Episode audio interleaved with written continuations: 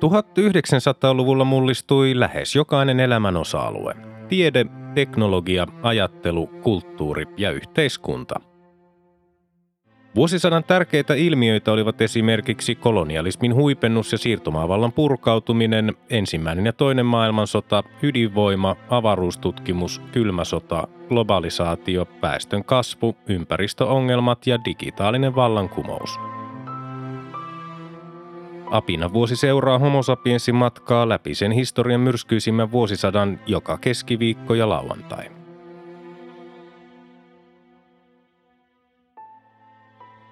Vuosi tuhatyhdeksänsataaseitsemänkymmentäkuusi. Ensimmäinen tammikuuta Metsämaan kunta liitettiin Loimaan maalaiskuntaan ja Tottijärven kunta Nokian kauppalaan. kolmas tammikuuta Tanskassa evakuoitiin kaksikymmentätuhatta ihmistä hirmumyrskyn aiheuttaman tulvan tieltä. viides tammikuuta Angolan vapautuksen kansanrintama M P L A ilmoitti vallanneensa sisällissodan toisen osapuolen F N L A:n päämajan. Samana päivänä viides tammikuuta Kingsmillin joukkomurhassa asemiehet pysäyttivät minibussin ja ampuivat kymmenen sen matkustajaa Kingsmillin kylän lähellä Pohjois-Irlannissa. yhdestoista tammikuuta Ecuadorissa tehtiin veretön sotilasvallan kaappaus. Seuraavana päivänä kahdestoista tammikuuta Y K:n turvallisuusneuvosto hyväksyi äänin yksitoista vastaan yksi Palestiinan vapautusjärjestön Y K:n jäseneksi. neljästoista tammikuuta Yhdysvaltain ulkoministeri Henry Kissinger varoitti Neuvostoliittoa jatkamasta sekaantumistaan Angolan sisällissotaan. Neuvostoliitto tuki yhdessä Kuuban kanssa Angolan vapautuksen kansanrintamaa M P L A:ta. kuudestoista tammikuuta Suomen Pankki esitteli uuden sadan markan setelin. kahdeskymmenes tammikuuta stuttgartilainen oikeusistuin hylkäsi anomuksen, jonka mukaan Baader-Meinhof terroristiryhmän vangittuja jäseniä olisi ollut kohdeltava sotarikollisina. Samana päivänä kahdeskymmenes tammikuuta Suomessa riehui voimakas lumimyrsky. kahdeskymmenesensimmäinen tammikuuta Concordilla lennettiin ensimmäinen kaupallinen lento. Seuraavana päivänä kahdeskymmenestoinen tammikuuta yhdistymiskirkon Pariisin toimistoon tehtiin pommiattentaatti. Yksi ihminen loukkaantui räjähdyksessä vakavasti. neljäs helmikuuta maanjäristys surmasi kaksikymmentäkaksituhatta ihmistä Guatemalassa ja Hondurasissa. Samana päivänä neljäs helmikuuta vuoden tuhatyhdeksänsataaseitsemänkymmentäkuusi talviolympialaisten avajaiset pidettiin Innsbruckissa Itävallassa. seitsemäs helmikuuta turvallisuusministeri Hua Guofeng valittiin Kiinan pääministeriksi edesmenneen Zhou Enlain jälkeen. kahdeksas helmikuuta Ranskan kommunistinen puolue julistautui puoluekokouksessaan riippumattomaksi Moskovasta. Puolueen puheenjohtaja Georges Marchais vaati sosialismia Ranskan väreissä ja käyttöön tuli termi eurokommunismi. Samana päivänä kahdeksas helmikuuta Angolan vapautuksen kansanrintama ilmoitti saaneensa haltuunsa viimeisenkin F N L A:n tukikohdan Angolan pohjoisosassa. Samana päivänä kahdeksas helmikuuta tulipalo vaurioitti pahoin teollisuuden voiman rakenteilla ollutta ydinvoimalaa Eurajoen Olkiluodossa. yhdestoista helmikuuta Afrikan yhtenäisyysjärjestö O A U tunnusti Angolan vapautuksen kansanrintaman muodostaman hallituksen Angolan lailliseksi hallitukseksi. kolmastoista helmikuuta nuorten upseerien vallankaappausyritys Nigeriassa kukistettiin. Kaappaajat ehtivät kuitenkin murhata valtionpäämiehen kenraali Muhammedin, jonka tilalle valittiin kenraali Olusegun Obasanjo. Samana päivänä kolmastoista helmikuuta itsenäisen Suomen ensimmäinen poliisilakko alkoi. Järjestys säilyi maassa kuitenkin koko lakon ajan melko hyvänä. Lakko päättyi ensimmäinen maaliskuuta. viidestoista helmikuuta kuvaputkitehdas Valkon yhtiösopimus allekirjoitettiin Helsingissä. Suomen valtio merkitsi osakekannasta kuusikymmentä prosenttia ja vähemmistöosakkaiksi tulivat Salora ja japanilainen Hitachi. yhdeksästoista helmikuuta Suomussalmella ja Kuusamossa koettiin lievä maanjäristys. Samana päivänä yhdeksästoista helmikuuta Islanti katkaisi diplomaattisuhteensa Isoon-Britanniaan niin kutsutun Turskasodan vuoksi. Kyseessä oli ensimmäinen diplomaattisuhteiden katkeaminen kahden NATO-maan välillä. kahdeskymmenes helmikuuta kaikki Pohjoismaat tunnustivat M P L A:n muodostaman Angolan hallituksen. kahdeskymmenesneljäs helmikuuta Neuvostoliiton kommunistisen puolueen kaksikymmentäviides puoluekokous alkoi Moskovassa. Kokoukseen osallistui sata kolme valtuuskuntaa yhdeksästäkymmenestäkuudesta maasta. Suomea edustivat S K P molempien siipien johtomiehet Arne Saarinen ja Taisto Sinisalo. kahdeskymmenesseitsemäs helmikuuta Länsi-Sahara julistautui itsenäiseksi. kymmenes maaliskuuta kiinalainen kansanpäivälehti julkaisi maan johtajan Mao Zedongin lausunnon, jossa tämä arvosteli ankarasti uuden pääministerin valinnassa sivuutettua Deng Xiaopingia kapitalistisen tien kulkijana. kahdestoista maaliskuuta Ruotsin kuningas Carl kuudestoista Gustaf ja saksalainen neiti Silvia Sommerlath kihlautuivat. kuudestoista maaliskuuta Ison-Britannian pääministeri Harold Wilson ilmoitti yllättäen eroavansa heti, kun hänen seuraajansa on valittu. Wilson perusteli ilmoitustaan pääministerikautensa pituudella.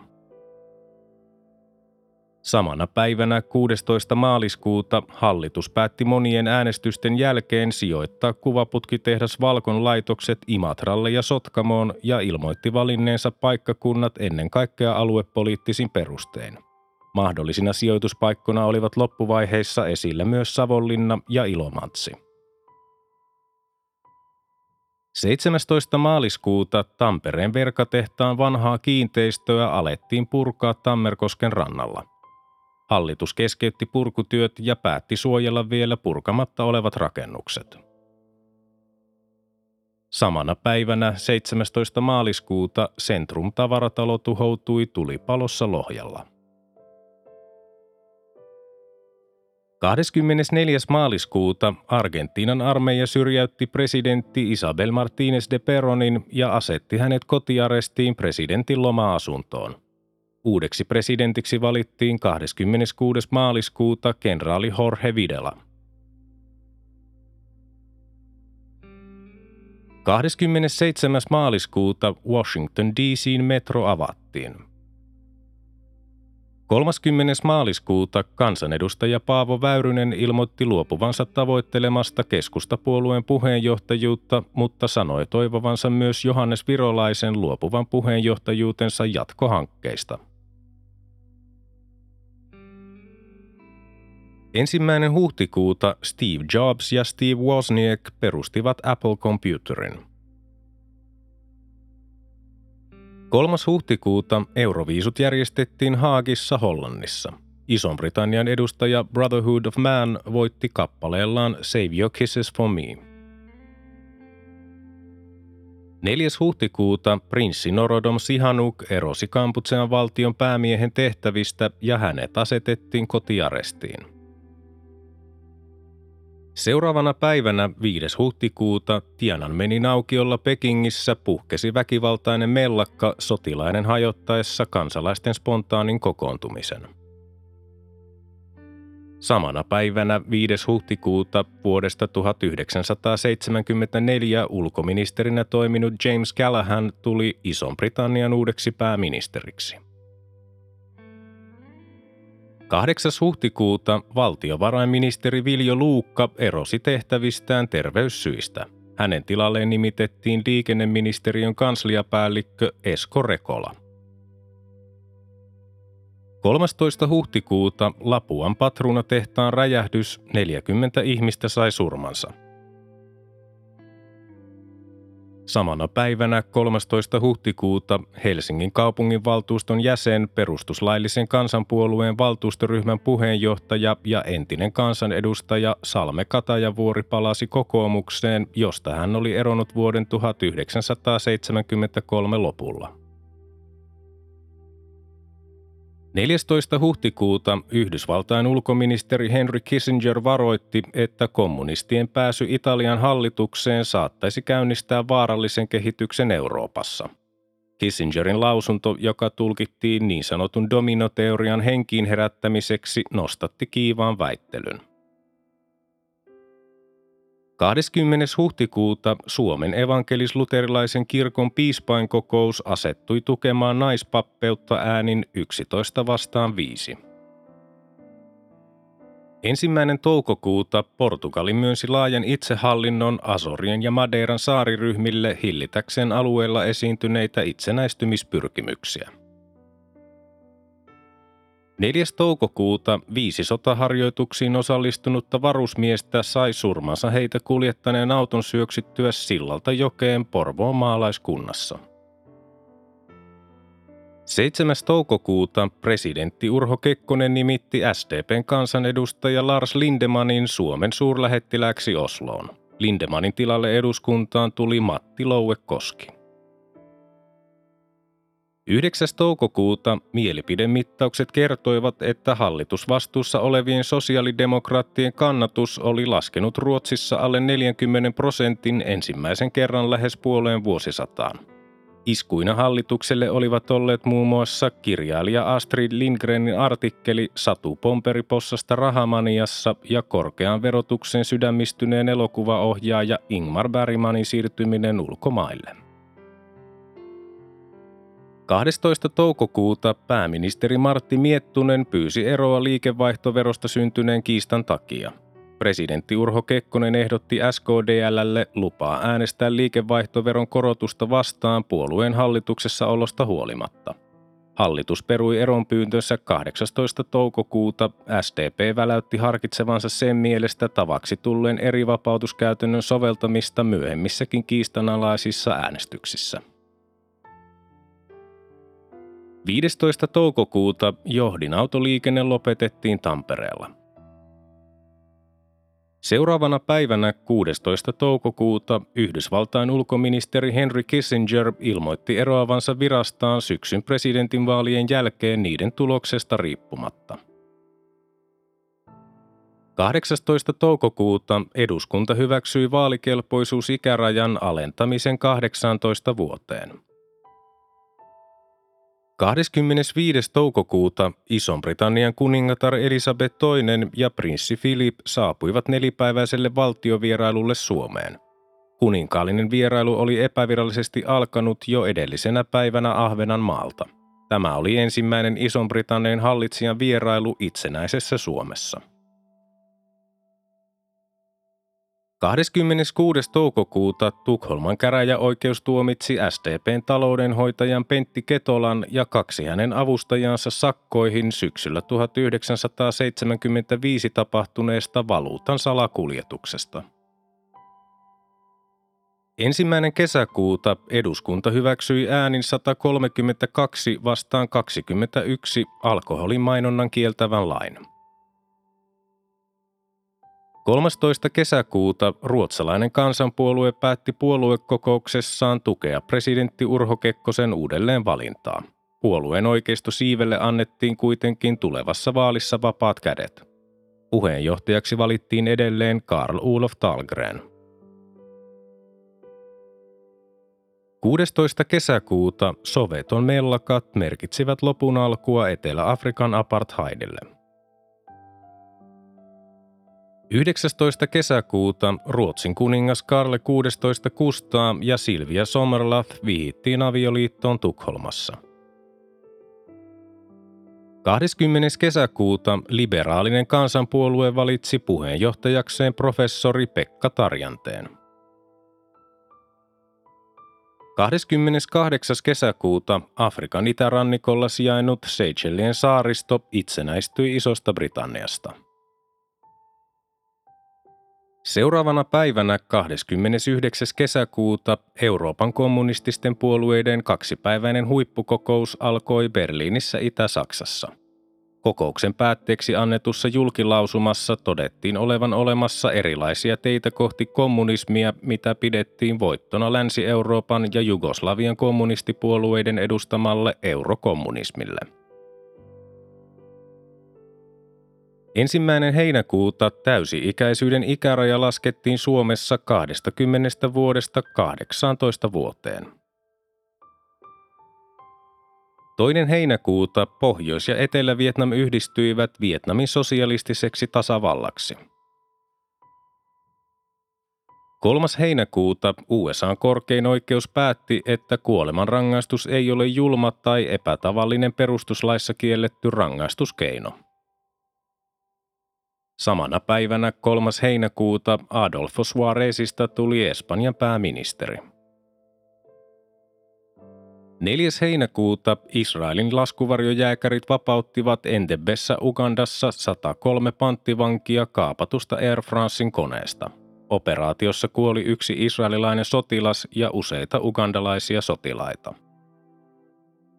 Samana päivänä neljäs heinäkuuta Yhdysvalloissa juhlittiin maan kaksisataavuotista itsenäisyyttä. kymmenes heinäkuuta Sevesossa Italiassa T C D D-dioksiinia pääsi ilmaan teollisuusonnettomuudessa, kolmetuhattakolmesataa eläintä kuoli ja seitsemänkymmentätuhatta jouduttiin teurastamaan. seitsemästoista heinäkuuta Montrealin kesäolympiakisa tavattiin. kahdeksastoista heinäkuuta Indonesia liitti itseensä Portugalille aiemmin kuuluneen Itä-Timorin välittämättä Y K:n päätöslauselmasta, jossa tuettiin alueen itsemääräämisoikeutta. kahdeskymmenes heinäkuuta Viking yksi luotain laskeutui Marsiin. kahdeskymmenestoinen heinäkuuta Egyptin presidentti Anwar Sadat kehotti libyalaisia kukistamaan presidenttinsä Muammar Gaddafin. kahdeskymmeneskahdeksas heinäkuuta maanjäristys Kiinassa, kaksisataaneljäkymmentäkaksituhatta seitsemänsataakuusikymmentäyhdeksän kuollutta ja satakuusikymmentäneljätuhatta kahdeksansataaviisikymmentäyksi vakavasti loukkaantunutta. Ensimmäinen elokuuta kokoomuksen äänen kannattaja Uusi Suomi muuttui riippumattomaksi porvarilliseksi sanomalehdeksi. Päätoimittaja Pentti Poukka joutui jättämään paikkansa ja hänen tilalleen tuli Johannes Koroma. Lehtiyhtiön hallitus päätti laajentaa lehden omistuspohjaa vakavien talousvaikeuksien ratkaisemiseksi. kolmas elokuuta presidentti Urho Kekkonen matkusti viralliselle vierailulle Yhdysvaltoihin. Presidentti Gerald Ford korosti Suomen roolia Y K:ssa ja Etykissä. Vierailunsa aikana Kekkonen toisti Neuvostoliiton presidentille Nikita Hruštšoville aikanaan esittämänsä kannan, että vaikka koko muu Eurooppa muuttuisi kommunistiseksi, Suomi ei niin tee, ellei enemmistö suomalaisista sitä halua. seitsemäs elokuuta Viking kaksi luotain saapui Marsin kiertoradalle. Seuraavana päivänä kahdeksas elokuuta Veikko Vennamo valittiin edelleen S M P:n puheenjohtajaksi. kymmenes elokuuta Ugandan diktaattori Idi Amin järjesti verilöylyn Kampalan yliopistossa murskatakseen opposition. Kuolonuhreja arvioitiin olleen jopa tuhat. yhdestoista elokuuta opetusministeriö ehdotti Teiniliiton valtionavun jyrkkää vähentämistä. kahdeskymmeneskuudes elokuuta alankomainen prinssi Bernhard luopui kaikista julkisista viroistaan Lockheed-skandaalin vuoksi, vaikka hänen ei ollut todettukaan ottaneen vastaan lahjuksia Lockheediltä.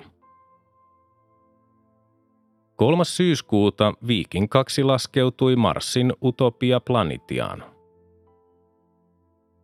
Seuraavana päivänä neljäs syyskuuta George Bush pidätettiin rattijuopumuksesta. kuudes syyskuuta kylmä sota, Neuvostoliiton hävittäjäpilotti Viktor Belenko laskeutui MiG kaksikymmentäviisi hävittäjällään Hokkaidon Hakodateen Japanissa ja haki poliittista turvapaikkaa U S A:sta. Seuraavana päivänä seitsemäs syyskuuta Suomen tietotoimiston radiouutiset täyttivät viisikymmentä vuotta. kolmastoista syyskuuta Demarin päätoimittaja Jorma Kantel sanoutui irti tehtävistään. Hän perusteli eroaan lehden alistamisella puoluejohdon tiukempaan valvontaan. viidestoista syyskuuta keskustapuolue piti seitsemänkymmentävuotisjuhlansa. S D P:n edustajat eivät saapuneet tilaisuuteen. kahdeskymmenes syyskuuta Ruotsin pääministeri Olof Palme jätti hallituksensa eronpyynnön sen jälkeen, kun sosiaalidemokraatit olivat kärsineet tappion valtiopäivävaaleissa. Sosiaalidemokraatit olivat olleet hallitusvastuussa keskeytyksettä vuodesta tuhatyhdeksänsataakolmekymmentäkuusi. Seuraavana päivänä kahdeskymmenesensimmäinen syyskuuta Seychellit liittyi Y K:n jäseneksi. kahdeskymmenesyhdeksäs syyskuuta presidentti Urho Kekkonen myönsi eron sisäisiin erimielisyyksiinsä kaatuneelle Martti Miettusen hallitukselle ja nimitti Miettusen kokoamaan uuden hallituksen. S D P ja S K D L jättäytyivät pois uudesta hallituksesta. Ensimmäinen lokakuuta Neuvostoliiton kommunistisen puolueen päääänen kannattaja Pravda kirjoitti Kiinan oloista sovittelevaan sävyyn, mutta ei maininnut syyskuun alussa kuolleen Mao Zedongin nimeä. Kiina torjui sovittelun viides lokakuuta syyttäen Neuvostoliittoa maailmanlaajuisista laajentumispyrkimyksistä. kuudes lokakuuta eduskunnan puhemies Veikko Helle muurasi eduskunnan nelikerroksisen lisärakennuksen peruskiven. Samana päivänä kuudes lokakuuta Thaimaan armeijan ja poliisin yksiköt sekä puolisotilaalliset oikeistolaiset joukot avasivat tulen mielenosoittajia vastaan Thammasatin yliopiston alueella Bangkokissa. Virallisten tietojen mukaan neljäkymmentäkuusi mielenosoittajaa sai surmansa, todellinen uhriluku oli luultavasti paljon suurempi. seitsemäs lokakuuta Ruotsin valtiopäivät valitsi uudeksi pääministeriksi keskustapuolueen puheenjohtajan Thorbjörn Fälldinin. Keskustapuolueen kansanedustajasta Karin Söderistä tuli Ruotsin ensimmäinen naisulkoministeri. kahdestoista lokakuuta Kiina ilmoitti Hua Guofengin olevan kuolleen Mao Zedongin seuraaja.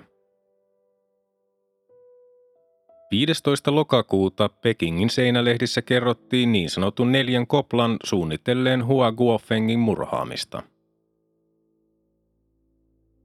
seitsemästoista–kahdeksastoista lokakuuta Suomessa käytiin kunnallisvaalit. Parhaiten menestyi kokoomus, joka lisäsi valtuustopaikkojaan liki kolmanneksella. kahdeskymmenes lokakuuta Suomen hallitus karkotti maasta neljä Pohjois-Korean suurlähetystön työntekijää näiden syyllistyttyä laittomaan alkoholimyyntiin ja huumeiden salakuljetukseen. Karkotettaviksi määrätyt kiistivät ennen maasta poistumistaan pitämässään lehdistötilaisuudessa syyllistyneensä mihinkään lainvastaiseen toimintaan. Vastaavia karkotuksia oli aiemminkin tehty muissa Pohjoismaissa. kahdeskymmenesviides lokakuuta Suomen oloissa harvinaisen voimakas maanjäristys ravisteli maan eteläosaa. Vahingot jäivät kuitenkin varsin vähäisiksi. Järistyksen keskus oli Viron rannikolla lähellä Paldiskia. kahdeskymmeneskahdeksas lokakuuta kuvanveistäjä Harry Kivijärvi voitti presidentti J K Paasikiven muistomerkin suunnittelukilpailun ehdotuksellaan Itä ja Länsi. Muistomerkin sijoituspaikaksi kaavailtiin Arkadian aukiota Helsingin keskustassa ja aukion uudeksi nimeksi ehdotettiin Paasikiven aukiota. Ensimmäinen marraskuuta Burundin presidentti Michel Micombero syrjäytettiin everstin luutnantti Jean-Baptiste Pagazan johtamassa vallankaappauksessa. Seuraavana päivänä toinen marraskuuta Jimmy Carter valittiin Yhdysvaltain presidentiksi. Samana päivänä toinen marraskuuta rautatievirkamiesten lakko pysäytti junaliikenteen koko Suomessa. Lakko päättyi kymmenes marraskuuta, kun presidentti Urho Kekkonen kieltäytyi hyväksymästä vaatimusta rautatievirkamiesten eläkeiän alentamisesta kuudestakymmenestäkolmesta viiteenkymmeneenyhdeksään vuoteen. Lakosta aiheutui V R:lle liikennöimättä jääneiden junavuorojen vuoksi lähes kaksikymmentä miljoonan markan tappio. neljäs marraskuuta tasavallan presidentin kansliapäällikkö Kauko Sipponen nimitettiin Keski-Suomen läänin uudeksi maaherraksi elokuussa kuolleen Artturi Jämsenin tilalle. seitsemäs marraskuuta Albanian puoluejohtaja Enver Hoxha ilmoitti, että useita maan kommunistijohtajia oli erotettu syytettyinä siitä, että he olivat valmistelleet kapitalismin palauttamista Albaniaan. Kansainväliset tarkkailijat havaitsivat Albanian ja Kiinan suhteissa viilentymistä. kahdeksastoista marraskuuta Etiopian hallitus ilmoitti, että kaksikymmentäseitsemän henkilöä oli teloitettu syytettyinä edistyksellisten henkilöiden murhista ja hallituksen vastaisen propagandan levittämisestä. kahdeskymmeneskuudes marraskuuta Microsoft-niminen yhtiö rekisteröitiin New Mexicossa. kolmaskymmenes marraskuuta suomalaisten rakennusliikkeiden yhteenliittymä Finstroi jätti Neuvostoliitolle Kostamuksen kaivosprojektin ensimmäistä vaihetta koskeneen tarjouksensa. Projekti oli pantu alulle jo vuoden tuhatyhdeksänsataaseitsemänkymmentäkolme lopulla, mutta vakavat hintaerimielisyydet olivat viivyttäneet sen etenemistä. Ensimmäinen joulukuuta Angola liittyi Y K:n jäsenmaaksi. kolmas joulukuuta oikeustieteen lisensiaatti Juhani Perttunen valittiin tasavallan presidentin kanslian uudeksi kansliapäälliköksi. Samana päivänä kolmas joulukuuta Yhdysvaltain tuleva presidentti Jimmy Carter aloitti hallituksensa kokoamisen ilmoittamalla valinneensa ulkoministerikseen lakimies Cyrus Vancein. seitsemäs joulukuuta Y K:n yleiskokous valitsi järjestön pääsihteerin Kurt Waldheimin toiselle viisivuotiskaudelle. Turvallisuusneuvosto oli asettunut yksimielisesti kannattamaan Waldheimin jatkokautta.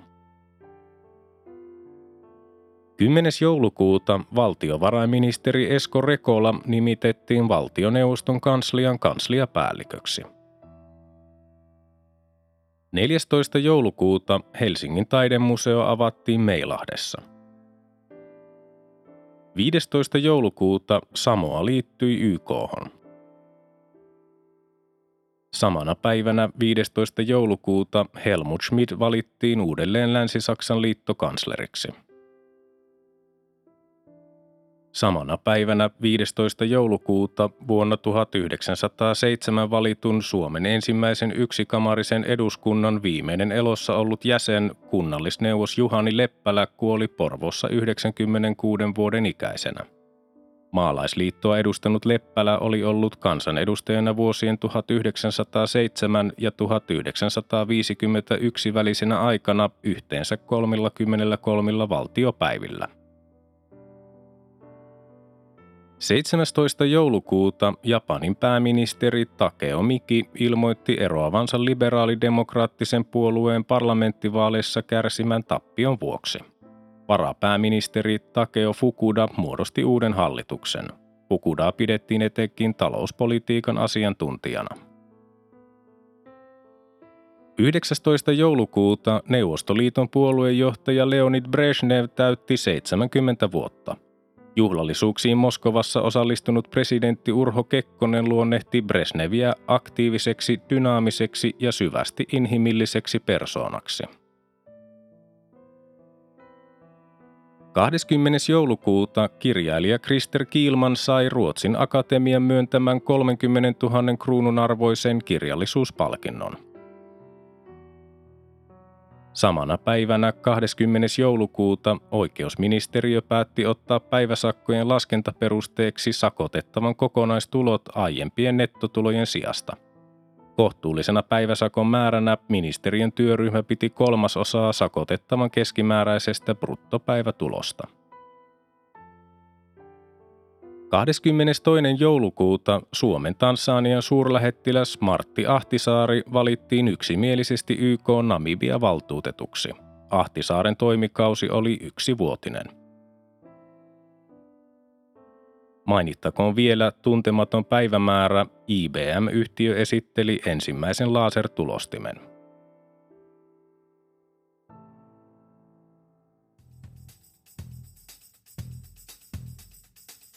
Tämä oli Apinan vuosi. Homo sapiensin seikkaut jatkuvat taas seuraavassa jaksossa. Liitythän mukaan.